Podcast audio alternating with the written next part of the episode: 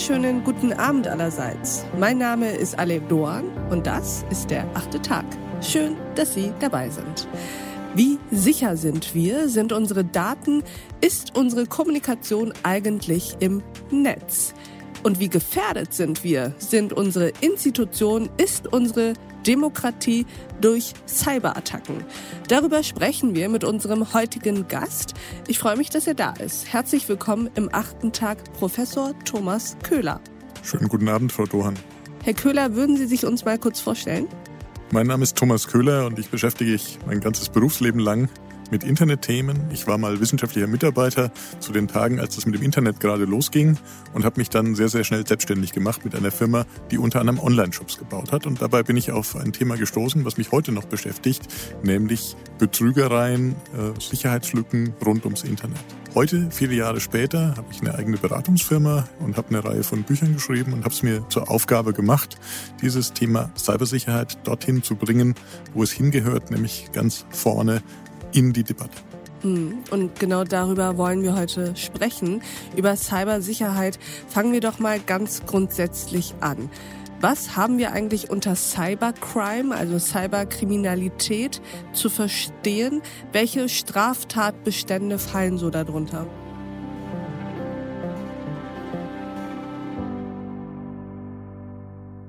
Es ist ein bunter Strauß von Straftaten, die man heute unter Cybercrime fasst. Äh, wenn Sie ganz individuell sich im Netz bewegen und wer macht das nicht, äh, dann kommen sie natürlich schon mal in Berührung mit Cybercrime. Zum Beispiel finden, suchen sie irgendein Produkt, jetzt gerade vor, vielleicht vor Weihnachten, und wollen das gerne äh, kaufen und kommen auf einen Shop, wo das verdächtig billig ist. Und äh, möglicherweise existiert der Shop gar nicht. Das heißt, der Shop ist eine Front für ein Verbrechersyndikat und sie verlieren ihr Geld und kriegen keine Ware oder vielleicht die falsche Ware. Das ist schon Cybercrime.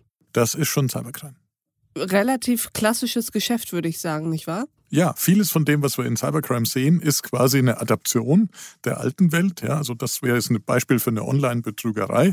Das gibt es auch sozusagen andersrum. Das heißt zum Beispiel, wenn Sie Online-Shop-Betreiber sind und in der Pandemie haben ja auch gerade viele kleine Firmen angefangen, Online-Shops aufzubauen, dann kann es sein, dass jemand was kauft und das vielleicht mit gefälschten äh, Zahlungsdaten bezahlt und die Ware ist dann weg und Sie haben Ihr Geld nicht. Mhm.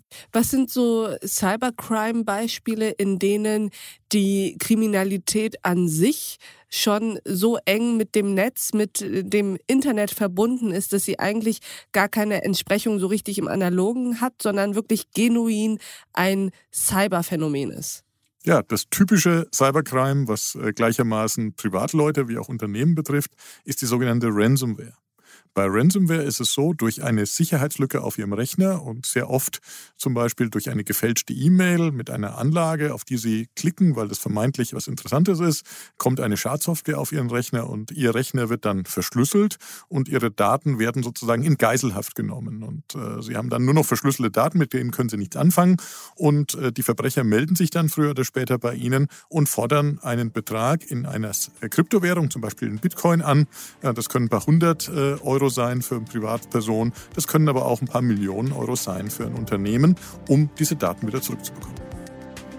Und unser Gespräch ging natürlich noch weiter. Unter anderem haben wir hierüber gesprochen. Bei vielen Systemen ist man in der Lage, mit dem richtigen Know-how ein im Internet stehendes System beliebig oft sozusagen ein Passwort abzufragen. Und wenn Sie beliebig oft ein Passwort ausprobieren können, dann kommen Sie auch irgendwann rein. Da müssen Sie nur im Prinzip ein Lexikon mit verschiedenen Kombinationen durchlaufen lassen. Das ist die sogenannte Brute Force, also rohe Gewaltattacke. Mhm. Die geht leider immer noch. Wo es nur über Quantität sozusagen geht. Also einfach so oft ausprobieren, bis man irgendwann das richtige Passwort hat. Ganz genau. Das ist leider immer noch ein Thema, auch weil viele Anbieter von Internetdiensten es mit der Sicherheit nicht ernst nehmen. Ich empfehle Ihnen, die gesamte Folge dieses achten Tags zu hören. Auf thepioneer.de oder in unserer neuen Pioneer App. Ich wünsche Ihnen noch einen schönen Abend. Ihre Alef Doan.